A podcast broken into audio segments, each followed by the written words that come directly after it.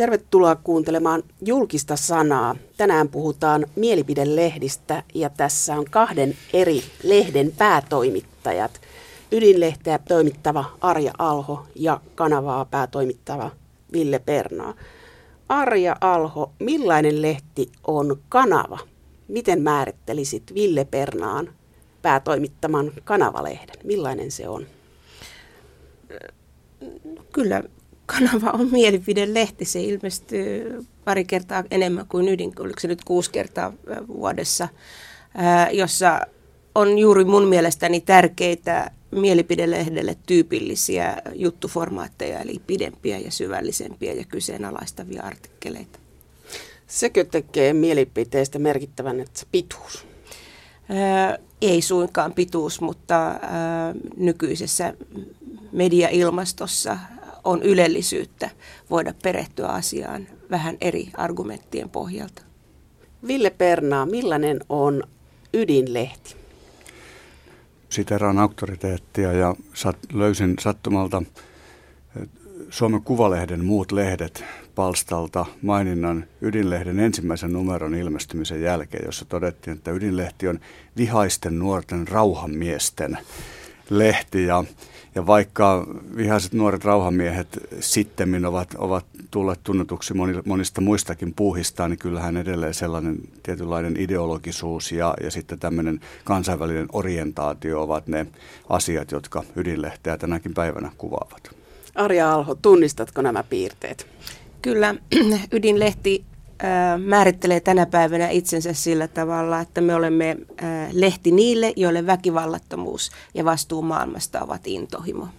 Silloin kun Ydinlehti aloitti, niin päätoimittajana oli Ilkka Taipale ja silloin oli aika paljon näitä rauhanaktivisteja, mutta miten tämä rauhanaktivistit näkyy tänä päivänä Ydinlehdessä? Onko se edelleen esillä? No mehän olemme kahden rauhanjärjestön julkaisu, ydinjulkaisut ry jäsenjärjestöjä ovat Suomen, ovat Suomen rauhanliitto ja sitten sadan komitea. Ja kyllähän se näkyy meidän teemottelussa sillä tavalla, että kyllä me käsittelemme erilaisia ulko- ja turvallisuuspolitiikan kysymyksiä, mutta hyvin laveasti sillä tavalla, että katsomme, että esimerkiksi yhteiskunnan eriarvoisuus tuottaa turvallisuusuhkia ja sen takia käsittelemme esimerkiksi tänä vuonna eriarvoisuutta hyvin monesta eri näkökulmasta ihan perheväkivallasta alkaen. Ville Pernaa, millaista lehteä sinä teet? Millainen on se kanava, jota sinä teet? No mulla silloin tähän hommaan tullessani hiukan vajaat nel, neljä vuotta sitten, niin mulla oli sellainen linjaus tai ohjelmajulistus, että, että verrattuna – aikaisempaan, niin koitan tehdä hieman yhteiskunnallisempaa lehteä, koska kanavassahan on sekä tällaista niin kuin yhteiskunnallista että sitten humanistiskulttuurista sisältöä. Ja, ja minusta se yhteiskunnallinen osuus oli jäänyt hieman vähemmälle ja, ja halusin sitä tuoda lisää oman taustani takia. Nyt kun olen politiikkaa ja politi- lähihistoriaa tutkinut, niin, niin sen, sen kaltaisia asioita. Ja toisaalta sen takia, kun – muussa tiedotusvälinekentässä tällainen niin kuin yhteiskunnallisten teemojen pitäminen sellaisena esillä ilman, että ni, niitä esitellään vaikkapa jonkun kiinnostavan henkilön kautta, niin se on niin kuin hyvin, hyvin harvinaista. Niin muu tiedotusvälinekenttä siirtyy suuntaan, josta jää kauhean iso kolo täytettäväksi ja sitä tällaista yhteiskunnallispoliittista koloa halusin ruveta täyttämään ja, ja sitä nyt edelleen täytetään pala kerrallaan. Ville Pernaa ja Arja Alho, miksi aikanaan lähditte johtamaan lehteä, päätoimittamaan? Mulla on ollut eräitä vuosia kestäneen poliittisen uran aikana aina sellainen ajatus, että, että mun mielestä demokratia toteutuu niin kuin parhaimmillaan silloin, kun yhteiskunnallinen keskustelu on, on korkeatasoista. Se antaa ihmisille eväitä ja argumentteja arvioida tehtyjä päätöksiä ja että, että ihmiset voivat osallistua siihen.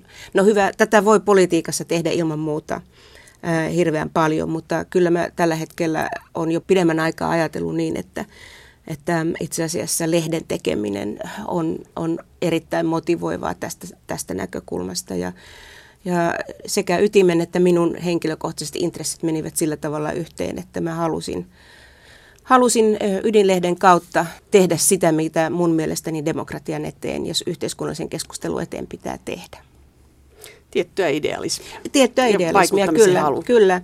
Joo, ja sitten tietysti jollakin tavalla ko- koen myöskin, että, että ähm, on, on tärkeää, että, ähm, että tavallaan se yhteiskunnallinen keskustelu ei kulje äh, niin kuin tällaisten äh, lööppien niin kuin tavallaan ehdoilla tai, tai niin kuin imagojen rakentamisen ehdolla, vaan että sieltä täytyy löytää niitä yhteiskunnallisia niin kuin trendejä, yhteiskunnallisia virtauksia ja, ja jollakin tavalla niin kuin yksinkertaisesti pitää huoli siitä, että, tota, että kaikki nyt ei mene aivan markkinamenoksi, saatika sitten tällaiseksi tota, tunteistumiseksi, saatika, saatika sitten äm, ylipäätänsä sellaiseksi, että tuhat merkkiä ja se on sitten siinä. Ville Pernaa, miksi lähdit päätoimittajaksi?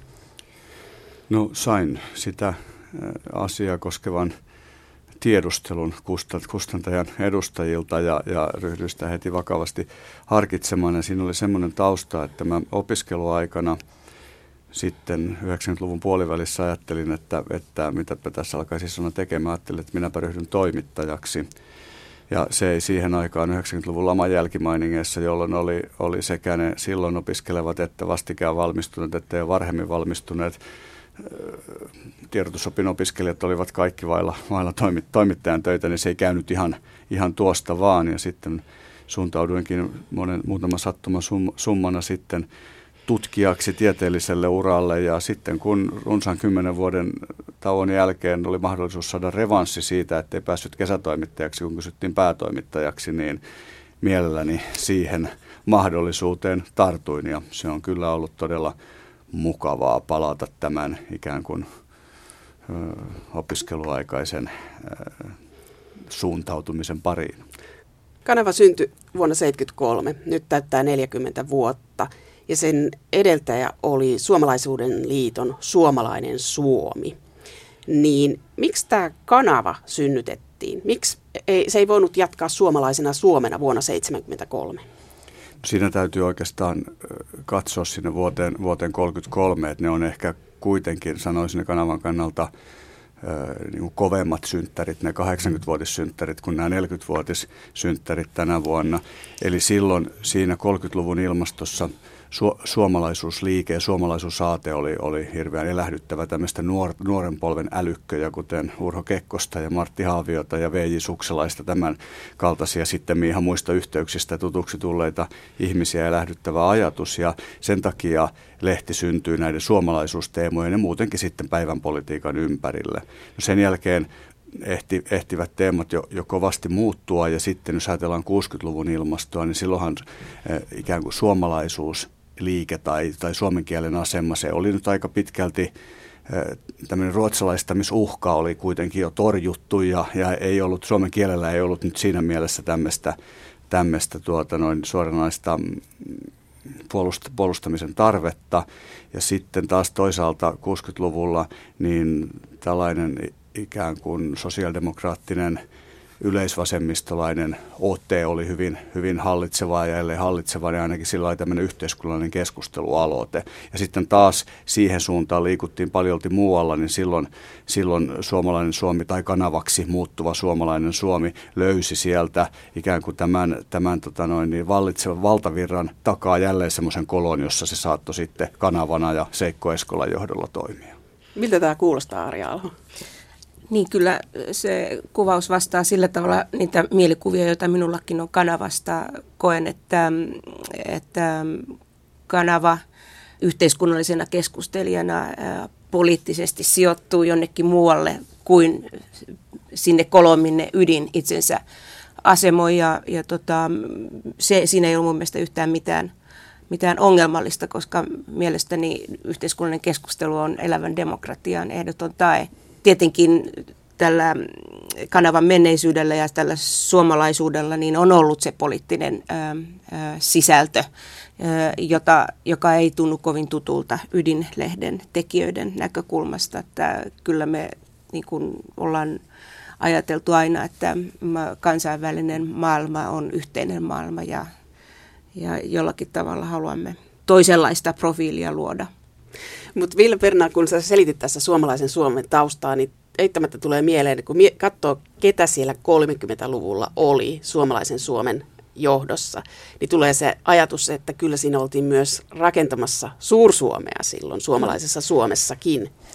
Niin, no sähän sen sanoit, mä olin niin kauhean kohtelias, että mä yritin pyörtää. Niin, to, totta ihmeessä. Siis mä olen, olen just tässä käynyt, käynyt tota, kun me tämän 80-vuotisjuhlan kunniaksi, niin esittelemme yhden vuosikymmenen ö, ikään kuin poimintoja, parhaita paloja ö, kussakin lehdessä. 30-luku on esitelty tammikuun numerossa ja nyt nyt tuota pika ilmestyvässä kakkosnumerossa esitellään 40-luvun lehtien parhaita paloja. Ja kyllä sinne eittämättä täytyy nostaa esimerkiksi heimonumero, joka ilmestyi sitten, sitten tuota jatkosodan alkuvaiheessa. Ja, ja kyllä se selvästi siis siinähän, kyllähän se Suomen heimo, niin kuin tiedetään, niin se, se, se silloisen ajattelun kautta leviää, leviää, levisi myös niin kuin silloisen ja nykyisen itärajan it, itäpuolellekin, että kyllä se on ihan yksi osa tätä niin kuin näitä, näitä lehden vaiheita. Että niitä asioita, jotka silloisia lehden tekijöitä ovat, on elähdyttänyt ja aika laajaa joukkoa muutenkin noin jatkosodan aikana tämä,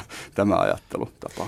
Kun ajattelet vuonna 1973, niin minkälainen poliittinen ilmapiiri oli Suomessa? Oli aika tiukka tämmöinen poliittinen keskustelu, niin oliko muuttuminen kanavaksi, niin oliko se siinä vähän niin kuin yritettiin loiventaa menneisyyttä ja aloittaa uudelta pöydältä, uusi nimi, uusi lehti?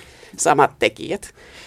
Tekijäthän oli siitä, tietenkin siitä 30-luvusta ja 40-luvusta jo vaihtunut, mm. vaihtunut sitten niin kuin moneen kertaan, mutta, mutta kyllähän siinä sellainen niin kuin tämmöinen poliittisen korrektiuden sivujuonne on, että eihän se 60-luvun lopun oloissa suomalainen Suomi-nimisen lehden juuri tässä ajassa, mm. jota vasta tai ilmestymistä aloitteleva ydinlehti esimerkiksi kuvasti, niin eihän se siinä ajassa nyt tuntunut kovinkaan tämmöiseltä niin kuin dynaamiselta ja eteenpäin katsovalta lähtökohdalta lehdelle. Sitten täytyy muistaa, että siihen liittyy tällainen lehtien niin kuin yhdistämistausta, eli silloin valvojalehti, joka oli tällainen jos nyt vaikka suomalaisen Suomeen vertaan, niin ehkä hieman vasemmistolaisempi taustalta tai ainakin laveampi taustalta, niin se ta- julkaisijajärjestöt ja sitten kana- suomalaisen Suomen taustayhteisöt yhdistyivät ja haluttiin ottaa sitten uusi nimi käyttöön. Ja kanavahan oli hetken aikaa Aika-niminen lehti, ja, mutta sitten näiden kahden lehden taustayhteisöjen sopu ei nyt ollutkaan sitten niin kovin pysyväistä laatua.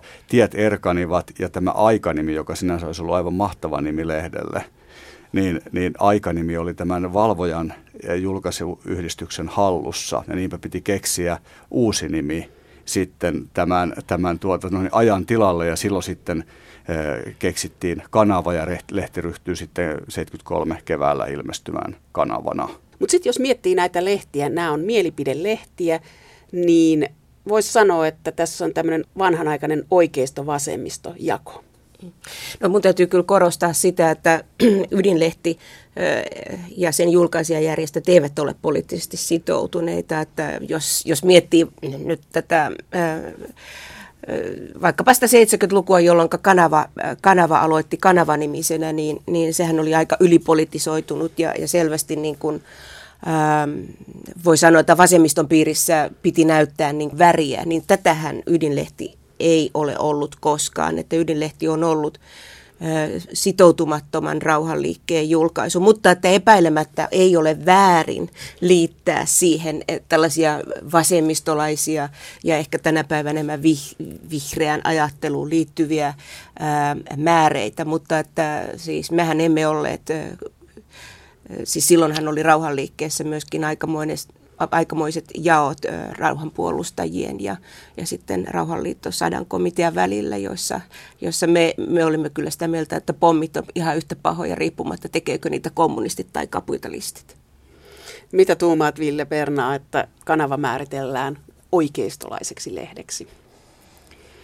No en mä osaa sitä oikein tähän nyky, nykypäivään tai niin niin se, nyky, mm. nykyhetkeen liittää, et, mutta semmoisena niin historia, historia, kun tarkastellaan lähihistoriaa, niin siinä, siinä ajassa, jossa jolloin tosiaan, tosiaan nyt vaikkapa 70-lukua, jos ajatellaan kanavan näitä ilmestymisen alkuvaiheita, ja kun kun oli paljon tällaista niin kuin vasemmistotaustasta, oli se sitten puoluepoliittisesti sidon, sido, tai muuta tällaista yleisradikaalia tai yleisaatteellista liikehdintää, jota kansainvälinen solidaarisuus ja, ja, ja tämän kaltaiset asiat elähdytti, niin kyllähän siinä aateilmastossa varmaankin kanava oli tällainen konservatiivinen ja ehkä, ehkä oikeistolainenkin ääni, jossa hyvin varhaisesti jo ryhdyttiin kritisoimaan suomettumista ja, ja, ja tämän, tämän kaltaisia asioita siinä vaiheessa, jossa vielä, jos nyt hiukan sallitaan kärjistys, niin koko muu yhteiskunta ja mediakenttä suomettu vielä ihan täyttä,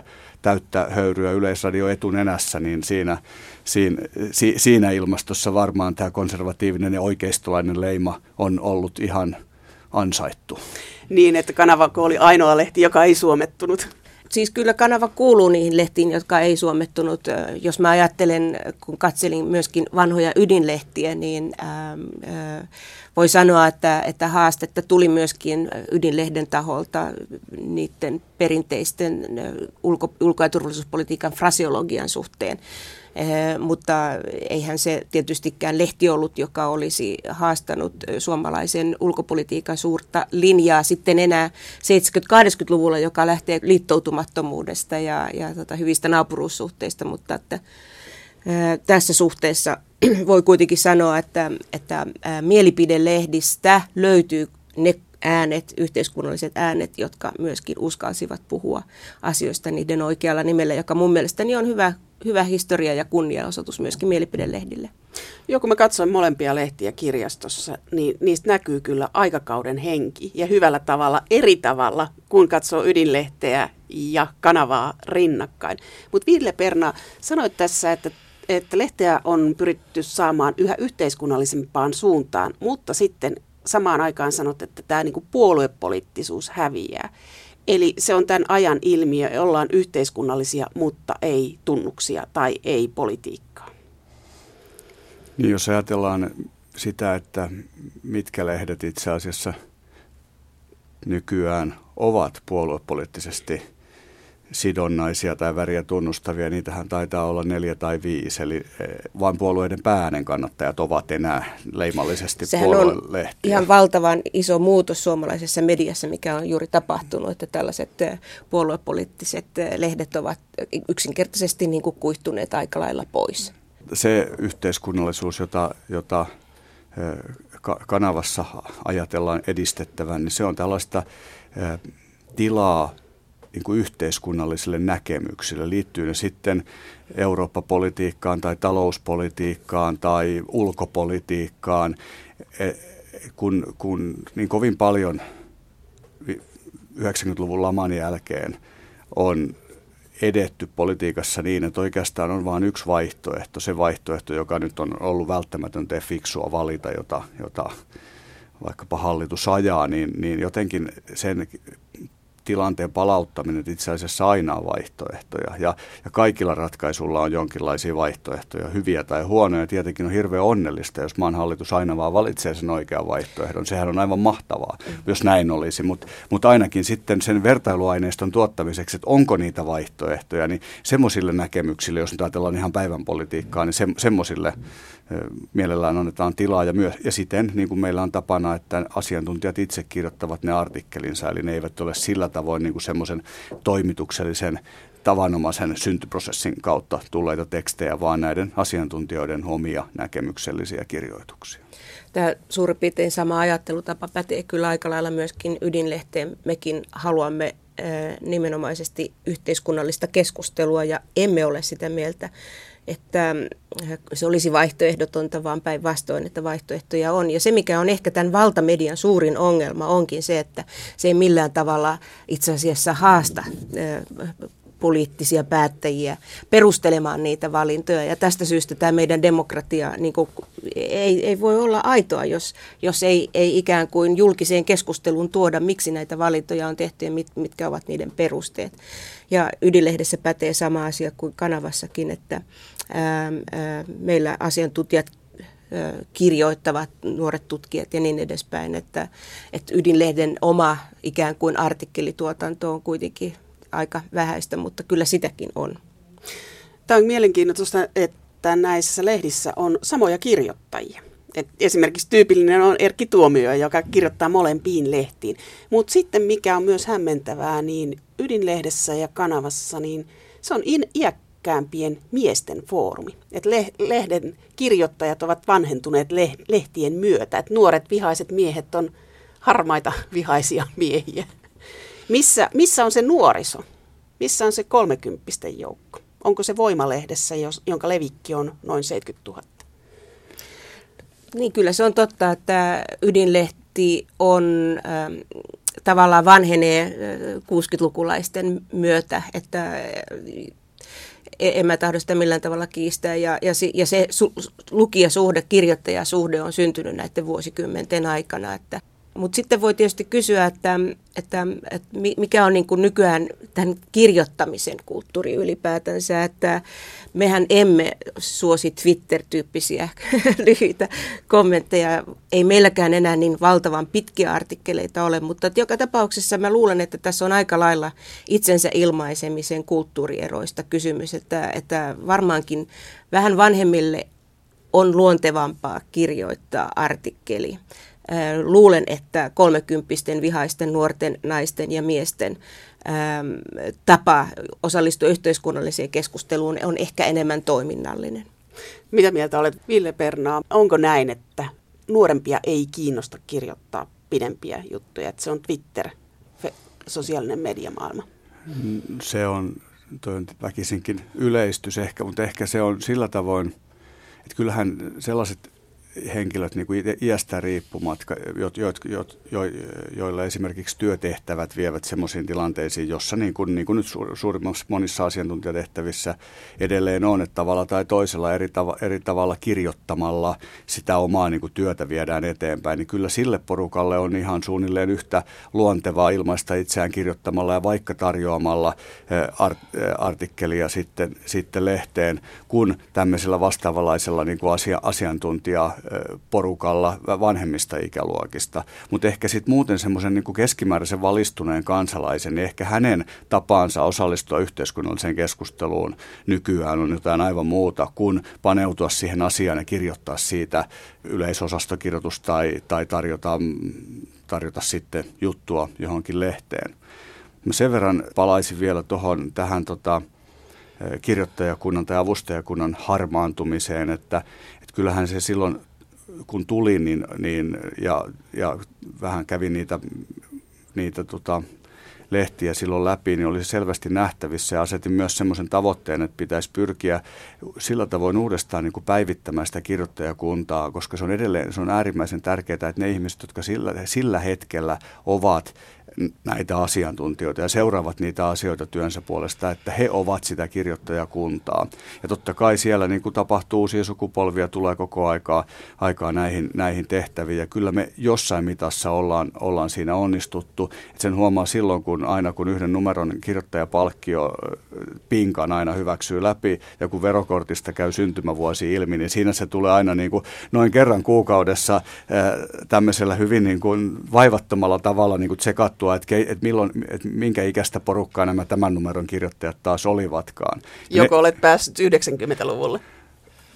En nyt muista, olisiko, mutta 80-luvulla syntyneitä, syntyneille kirjoittajille on useita palkkioita maksettu, mutta 40, 40-luvulla siis syntyneet, on ne sitten näitä suuria ikäluokkia sieltä vuosikymmenen loppupuolelta tai sitten tätä, näitä, näitä niin kuin, tota, pieniä ikäluokkia sotien ajalta, niin se, se on kyllä semmoinen niin kuin vuosikymmen, jossa on todella, on ne sitten tieteenharjoittajia tai virkamiestaustaisia tai poliitikkotaustaisia ihmisiä, niin se on kyllä jos syystä tai toisesta todella tämmöistä niin kuin kirjoittamalla ilmaisevaa porukkaa. Mm. Meidän osaltahan on vielä sitten sellainen ero, että lehden talous ei juurikaan salli ö, kirjoituspalkkioiden maksamista, joten tämä tällainen äm, ajatus siitä, että, että ihmiset kirjoittaisivat sen takia, että ovat esimerkiksi freelancereita ja, ja keräävät sillä tavalla toimeentuloa, niin, niin ydin ei ole tässä suhteessa mikään, ää, mikään niin kuin sampo. Ää, toki me pystymme maksamaan jonkun verran kirjoituspalkkioita ja me pyrimme silloin, kun meillä on joku teema, koska me, meidän on pakko ollut niin kehittää tätä meidän suunnitelmallisuutta, niin, niin kyllä me yritämme lähteä siitä, että, että siellä olisi uusia ja tuoreita näkökulmia ja silloin me pyydetään aika usein artikkeleita usein ihmisiltä, jotka on tehneet yliopistossa johonkin liittyvää tutkimusta, tota, vaikkapa nyt Kiina-tutkimusta niin, tai jotain vastaavaa, että, että yritetään löytää, löytää erilaisia näkökulmia, mutta että ne jutut, jotka meille, meille tulevat ja meille tulee, niin kuin tarjotaan koko aika, mikä on tietysti päätoimittajan näkökulmasta kauhean ihana asia, että lehti on sillä tavalla edelleen kiinnostava, että meille tarjotaan juttuja. Ne ovat niiden, jotka ovat tottuneet ilmaisemaan itseänsä enemmän kirjoittamalla. Nyt kun tuli puhe äh, taloudesta, niin miten nämä lehdet tulee toimeen? Onko se mielipidelehti tuen varassa vai minkä varassa on teidän taloutenne? Mehän saamme mielipidelehti tukea, saamme sitä enemmän kuin kanava saa, mutta sitten taas toisaalta ehkä kanavalla on se etu, että sillä on julkaisija talo takana, mutta teemme me pysty sitä lehteä tekemään mielipidelehti tuella, että kyllä me tarvitaan kaikenlaisia muita asioita. Tietysti tilaajamaksuilla on aika suuri merkitys edelleen meidän lehden taloudessa, jota ei suinkaan arvonlisävero ole helpottanut, vaan päinvastoin niistä vähistä tilaajamaksutuloista tai tarpeellisista tilaajamaksutuloista, niin, niin ei ole ollenkaan hauskaa maksaa mielipiteestä veroa. Ja sitten tietysti nämä meidän julkaisijatahot osallistuvat aika vaatimattomalla tavalla tosin lehden tekemiseen. Suuri osa työstä on siis vapaaehtoistyötä. Ville Pernaa, millainen on kanavan talous? No kanavan taloudellinen tilanne on ihan hyvä. Kanavahan on Otava Median kustantama lehti siellä pienenä mukana monen, monen muun suuremman lehden joukossa ja, ja sillä tavoin aina sitten nämä vertailuluvutkin, kun niitä, niitä tuolla lehtitalossa tarkastellaan, ne ovat aina siellä yhtenä sarakkeena näiden muiden, muiden su, suurempien lehtien joukossa ja, ja toki näyttävät numerot pieniltä moneen muuhun verrattuna, mutta toisaalta numerot ovat vihreitä, eli, eli, eli lehti, lehti kannattaa, lehti siis tulee, tulee omillaan toimeen. Ja, ja Tulisiko se ilman mielipidelehti tukea toimeen? Kyllä se useimpina vuosina jopa tulisi. Että mehän, mehän, mehän saadaan sitä vuosittain, mutta se, se summa ei ole er, erityisen, erityisen iso. Ja meillä siis on, meillä on, meillä on kuitenkin noin 6000 tilaajaa, jo, joiden, jo, jotka sen pääosin sen lehden, lehden maksaa. Et sitten meillä on toi, se mielipidetuki ja sitten jonkin verran on niin kuin mediamyyntiä, eli siis ilmoitustuloja, mutta, mutta hyvin vähän. Paljon ydinlehden levikki on? Meidän levikkiä alle 2000. Siinä suhteessa meillä, meidän pitäisi ehdottomasti ehdottomasti pystyä tavoittamaan uusia sukupolvia ja uusia lukijoita. Ja tätä varten tietysti lehden digitaalihanke on käynnistynytkin, koska uskomme, että tablettia tullaan lukemaan vastaisuudessa samalla tavalla kuin kirjaa. Ja ydin on enemmän kirja kuin, kuin selailulehti. Mutta mihin tätä mielipidelehtitukea tarvitaan? Mihin, mihin, tarvitaanko sitä tulevaisuudessa? Et kun ajattelee, että on blogia, on paikat pullollaan, No kyllähän kun katselee sitä opetus- ja kulttuuriministeriön listaa mielipidelehdistä ja, ja tota, minkälaista tukea ää, saavat, niin nehän on aika pieniä itse asiassa nämä tukimäärät. Ja ydinlehti toki saa enemmän kuin varmaan keskimääräistä enemmän, mutta, mutta taas vastaavasti, ähm, niin kuin sanottu, niin se ei edes sillä tuella voisi jul, sitä ei voisi julkaista. Kyllä kai sitä mielipidelehtitukea tarvitaan juuri nimenomaan sen takia, että saadaan pidettyä tämä monipuolinen mediatarjonta. Et se on kuitenkin tietynlainen kannustin sille, että, että hyvin erisorttisia lehtiä tehdään, tanssia ja teatteria tehdään, tulvaa tehdään, ää, erilaisia muita julkaisuja. Ja, ja tota, sillä tavalla mun mielestäni voidaan yhteiskunnan taholta aika pienellä panostuksella pitää huoli siitä, että, että äh, tämä mediailmasto ei, ei samankaltaistu niin hirvittävän kovaa vauhtia, mitä se tekee joka tapauksessa, niin että siinä on jotain tuollaisia pieniä, pieniä kiviä, kiviä pyörimässä ja tuomassa vähän säröä ja, ja toisenlaista näkökulmaa. Sitten pitää huomata se, että vaikka ne tukisummat sinänsä monelle lehdelle on aika pieniä, mutta se saattaa olla aivan keskeinen, että se on niin kuin ikään kuin se varma potti ja se, joka, joka joka sitten mahdollistaa sen lehden tekemisen ja sitoutumisen tiettyihin tällaisiin taloudellisiin vastuisiin, joita lehden tekemisessä aina on. Mä ajattelisin, että se mielipide lehti tuki, sehän kokonaisuutena se on aika, aika pieni momentti, momentti budjetissa, mutta se on sellainen valtiovallan omavastuuosuus siitä, että sillä rahalla ostetaan aivan valtava määrä talkootyötä tai näiden ihmisten työnantajien maksa, maksamaa työtä, sikäli kun jos ihmisillä on mahdollisuus työaikanaan laatia, laatia kontribuutioita näihin, näihin lehtiin. Että se on semmoinen hyvin todella pieni omavastuu, jolla, jos sen listan katsoo läpi, niin todella saadaan niin kuin monenlaista aikaan.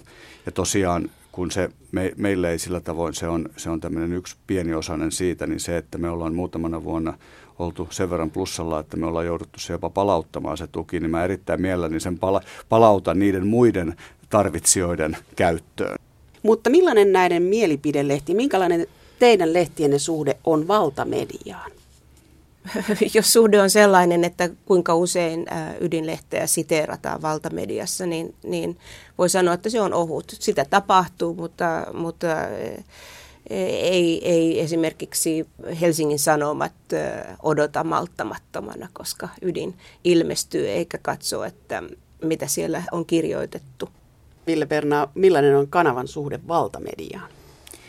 No meillä, meillä se suhde on sillä tavoin aika tiivis, että, että kiinnostavalla tavalla aina kanavan uusimman numeron ilmestymisen jälkeen seuraavan tai sitä seuraavan viikon päivälehtien päiväkir- pääkirjoituksissa hyvin usein tartutaan samoihin kysymyksiin, joissa, jo, joita me olemme käsitelleet tuotamme tällaista ajattelemisen aihetta ja raaka-ainetta sitten näille valtamedian lehdille tai muille välineille, jotka sitten voivat niitä jalostaa omaan käyttöön ja saattaa nämä meidän mielestämme tär- tärkeät ja meidän tärkeänä pitämämme ajatukset sitten vielä entistäkin laajemman yleisön saavutettavaksi. Kyllä me sillä tavoin ollaan, ollaan täällä niin kuin valtamedian toimituksissa uskoisin, että hyvin luettu lehti. Niin te olette siellä ylätasolla molemmat lehdet, mutta sitten kun näitä lehtiä lukee, niin tulee myöskin sellainen olo, että onko tämän tasoiset mielipidelehdet eliitin projekti? Eliitin projekti. Äh, niin, mitähän nyt sitten... Poliittisen el- el- eliitin tai vaikuttaja eliitin, että sellaisen, joka keskustelee ylätasolla, että kanavasta menee jutut pääkirjoituksiin, että ne, ne, on, ne, on, ne on siellä niin kuin si, sitä no yhteiskunnallista tässä, keskustelua. No tässä suhteessa ydin ehkä ei täytä näitä, näitä kriteereitä, mutta olemme tietysti siinä mielessä eliitin lehti, että olemme lukemisesta kiinnostuneiden ihmisten lehti. Ja, ja, ja tota, tässä suhteessa niin voi sanoa, että, että ydinlehti tuskin koskaan tulee olemaan mikään sellainen lehti, joka, joka on niin kuin, jota tehdään vanhalla työväenliikkeen termillä massoille. Se ei ole eliitin lehti sillä tavalla, että, että meillä olisi, että me oltaisiin kuuluttaisiin johonkin tällaiseen verkostoon, jossa jossa niin kuin kuuluu asiaan olla perillä, mitä meillä on, mitä me kirjoitamme ja, ja siteerata sitä. Ja sillä tavalla mielellään ehkä voisin kyllä liittyä tällaiseen verkostoon, koska, koska mun mielestäni voisi olla ihan hyödyllistä suomalaisen mediailmaston monipuolisuuden näkökulmasta, niin se, että myöskin valtamedia olisi avoimempi ja kiinnostuneempi sen suhteen, että mitä pikkulehdissä tehdään. Ja en, en, en puhu pelkästään ydinlehdestä, vaan, vaan talonvaltaajien tai asunnottomien lehdistä ja niin edespäin, että mun mielestä se kuuluisi hyvään lukutaitoon, että aika paljon yritettäisiin olla perillä siitä, että mitä eri lehdet kirjoittavat.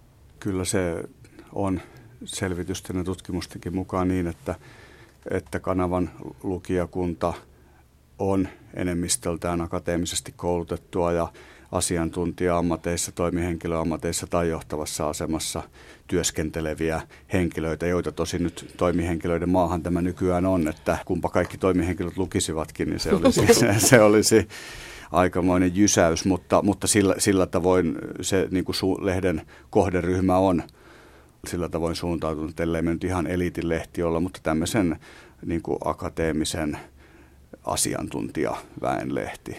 Te puhutte tässä yhteiskunnallisesta keskustelusta ja mua on vaivannut sellainen, että kun on digitaalinen aika ja politikoilla on mahdollisuus vaikuttaa esimerkiksi kirjoittamalla blogeja tai tekemällä omia sivustoja, ja kirjoittamalla esimerkiksi teidän lehtiin, niin poliitikot itse ei ota sitä julkisuutta, mikä nykyään olisi paljon äh, mahdollisempaa kuin koskaan aikaisemmin.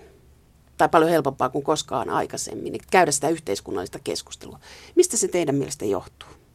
Jaa, toi on nyt mun mielestä aika pahukseen syvällinen kysymys ja tota, sitä voi lähestyä tämmöisestä pragmaattisesta näkökulmasta poliitikkojen työ on tullut yhä silppumaisemmaksi ja, ja tota, nopeatempoisemmaksi. se, että esittää mielipiteitä, niin siihen liittyy aina riskejä. Se voi, se voi olla toisaalta tuottaa sitä, mitä on ajatellutkin, eli sitä keskustelua tai kannatusta omille ajatuksille, mutta sitten niihin sisältyy myöskin sitten niitä kielteisiä riskejä, joista jotka sitten voivat johtaa tällaiseen huonompaan kierteeseen. Ja, ja tota, sen takia minun mielestäni poliittisen toiminnan, paitsi se työn silppoutumisen luonne, niin sitten myöskin tämä tämmöinen varovaisuus. Julkisuudesta on tullut kaksi teräinen miekka, niin, niin, niin ei edes auta sitä, että kirjoitettaisiin. Tai kyllä kirjoitetaan, kyllähän monet kirjoittavat, että kävivät sienimetsällä ja ja, ja tuota, tai jossain konsertissa tai tällä tavalla, että siis haluavat kertoa siitä, että millaisia ihmisiä he ovat, mutta mitä heidän päässään liikkuu, niin sitä vähemmän tulee kuitenkin näissä sivuilla ja blogeissa esille valitettavasti. Tuleeko sitä mielipidelehtiin tätä yhteiskunnallista keskustelua poliitikoilta? Jos ajattelee sitä 30-lukua, niin siellähän sitä riitti, ja sitä riitti 70-luvulla ja 60-luvulla. Mielipidelehdissä oli myös poliitikkojen, nuorien poliitikkojen tekstejä, mutta tuleeko sitä tänä päivänä kanava- tai ydinlehteen? Kyllä mun täytyy sanoa, että mä olen pyytänyt niin Silvia Moodikilta kuin tota, ää, ää, Paavo Arhimäeltä ja monilta muilta kolumneja. Että ei, ei voi sanoa näin, että aloittaisin aamuni avaamalla ydinlehden sähköpostin ja ihastulisin, että ai, täälläpä on nyt monen poliitikon tarjous kirjoittaa lehteemme jostain aiheesta. Tuleeko Ville Pernaa sinulle poliitikoilta keskustelua? Jonkin verran tarjotaan ja sitten myös, myös tota, jon, jonkin verran on, olen niitä sen kaltaisia tekstejä myös pyrkinyt hankkimaan. Ja onhan meillä nyt, jos mä muistelen tästä taaksepäin, niin, niin vaikkapa Jutta Urpilainen tässä muutama numero sitten tarjosi tarjosi tällaista Eurooppa-poliittista puheenvuoroa, niin siitä kirjoitettua artikkelia, joka me tietenkin mielellään otettiin, koska se nyt on ollut merkittävä tämmöinen tietynlainen linjan tarkistus tässä viime vuosina. Tai sitten Henna Virkkunen on kuntauudistusta perustellut sen välttämättömyyttä tässä noin vuosi sitten. Kyllä meillä niin kuin tällä, tällä tavalla nämä niin kuin poliittisen eliitin jäsenet, joilla on siihen sillä tavoin niin kuin taipumuksia, että he ovat sen tyyppisiä ihmisiä, että haluavat ilmaista itseään kirjallisesti, niin kyllä niitä aina aika ajoin on ja mielellään tietenkin julkaistaan, koska myös siinä tulee esille sellainen puoli poliitikosta, joka juuri näiden sienimetsäblokkausten tai sitten eh, kesälomasuunnitelma haastatteluiden tai tällaisen tavanomaisen journalismin lajityyppien kirjossa nämä heidän poliittiset näkemyksensä ja niiden perustelut ovat pientä vähemmistöä, niin niitä on ihan mukava vaihteeksi julkaista mm. sellaisiakin. Minkälainen yhteiskunnallinen keskustelu jää katveeseen? Katveeseen jää hurjan paljon, äh, paljon äh, asioita. Äh, ja, ja sitä aina niin kuin mäkin yritän miettiä, että, että, että, että mi, mi, mikä on nyt sellainen tärkeä asia, josta pitäisi puhua enemmän. Usein kuitenkaan en keksi juuri sitä aihetta, mutta keksin siihen, mistä puhutaan, toisenlaisia näkökulmia.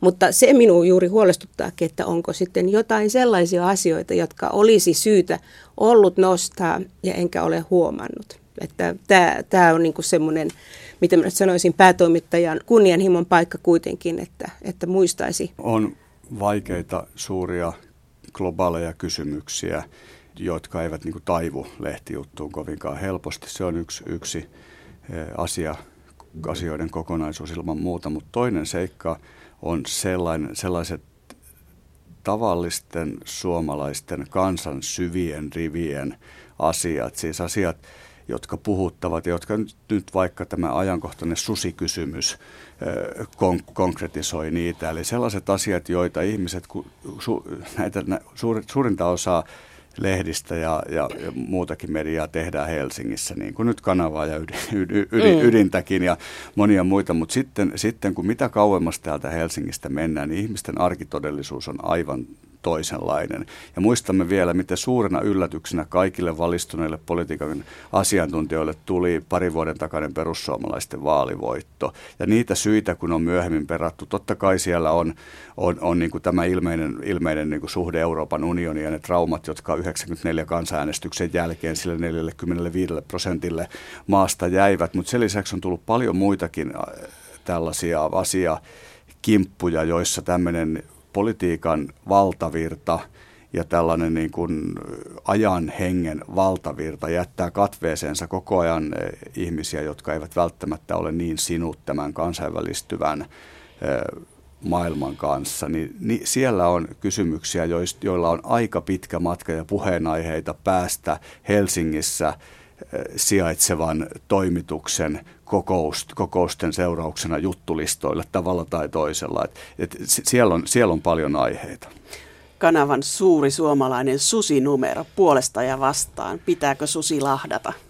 Niin sitä susikysymystä on nyt ansiokkaasti, onneksi valtamedia tässä nyt tota, hoitanut viime aikoina, että meidän ei tarvitse sitä tehdä. No tästä mä muistan tämän jutun Ulof Palmesta, joka meni kerran Ruotsin Lappiin pitämään puhetilaisuutta ja meni sinne helikopterilla ja väkeä oli kuin ammuttu siellä työväentalolla ja Palmehan rakastaa puhu, tai rakasti puhumista, niin ensimmäinen kysymys tietysti oli, että no näitkö sieltä kopterista niitä hirviä missä, että kun on metsästyskausi tässä alkamassa. Mutta tota, nämä kansan syvät rivit, niin, niin äh, olen samaa mieltä, että paitsi että media on niin kuin tunteistunut ja tietyssä mielessä nopeateen poistunut, niin, niin äh, sitten se on myöskin sillä tavalla maantieteellisesti keskittynyt, että kyllä aluelehdillä on valtavan iso merkitys äh, edelleen kuitenkin alueellisten kysymysten käsittelyssä ja, ja, ja tota, niidenkin suhteen niin kuin ne samat paineet äh, tavallaan, äh, että pitäisi toisaalta levittää tai antaa näitä valtakunnallisia uutisaiheita ja sitten toisaalta yrittää löytää niitä paikallisia aiheita, niin on valtavan suuret. Tässä mielessä niin äh, jos mä ajattelen näitä syviä tuntoja, niin, ää, ää, niin ää, ehkä juuri mielipidelehti ei olekaan niiden paras tulkki, että ehkä ne syvät tunnot kuitenkin sitten parhaiten tulee esiin vaikkapa runoantologioissa tai jossain muussa, mutta että aina, aina on kuitenkin tärkeää, että kaikki saisivat äänensä kuuluville ja näin ei kyllä Suomessa tänä päivänä käy, ikävä kyllä. Arja Alho ja Ville Pernaa, minkälainen lehti teillä on kymmenen vuoden päästä? Ydinlehti ja kanavalehti. Ovatko ne vielä olemassa? Kyllä mä oon hyvin luottavainen oikeastaan varma, että kanavaa viettää silloin 90-vuotisjuhliaan ja ja mä vielä ajattelisin, että meidän levikki on nyt, nyt tosiaan noin 7000. Uusin, uusinta mittausta nyt odotellaan, mutta siinä 7000 paikkeilla, niin meillä voisi jopa olla suurempi levikki kuin nyt. Että se on viime vuosina kasvanut ja mä näkisin, että juuri sen takia, kun se muu mediakenttä siirtyy aika lailla vääjäämättömällä tavalla, vaikka sitten tulee koko ajan näitä pitkiä juttujen arvostusta tai tämmöisiä ikään kuin korjausliikkeitä, mutta se mainstream menee kuitenkin siihen yhteen suuntaan, niin kyllä meille sinne niin kuin sitä tilaa jää, että meillähän tunnettuus on suurin ongelma, että edelleen liian moni potentiaalinen lukija ei tiedä, että tämmöinen lehti on olemassa. Ja jos se tietoisuus lisääntyy, niin lukijamäärä lisääntyy, juttujen tarjonta lisääntyy, levikki lisääntyy ja lehti voi hyvin ja vielä paremmin kuin nykyään. Minusta on mukava kuulla, että, että Ville Kanavalehden päätoimittajana on optimistisella mielellä ja totta maar minäkin olen optimistisella mielellä, mutta näen kyllä, että ydinlehden on pakko myöskin äh, kyllä kehittyä ja uudistua ja, ja silloin se tarkoittaa sitä, että pelkkänä printtinä me emme yksinkertaisesti niin kuin pärjää, koska se vie kaikki meidän resurssit, se yksinkertaisesti se taittaminen, painaminen ja, ja postittaminen. Ja sen takia meillä on menossa digito, digitaalihanke Aalto-yliopiston opiskelijoiden kanssa niin, että meillä olisi tablettiversio ja vaikka niitä tabletteja, ne ovat aika kalliita vielä, eikä, eikä ole niin kuin joka, joka ihmisen varustustasoa vielä kuuluvia, niin silti luulen, että niiden määrä tulee kasvamaan ja että ihmiset alkavat lukea niistä lehtiä ja haluavat lukea niistä mielipiteitä. Ja sen takia ydinlehden tulevaisuus mun mielestäni kanssa näyttää hyvältä.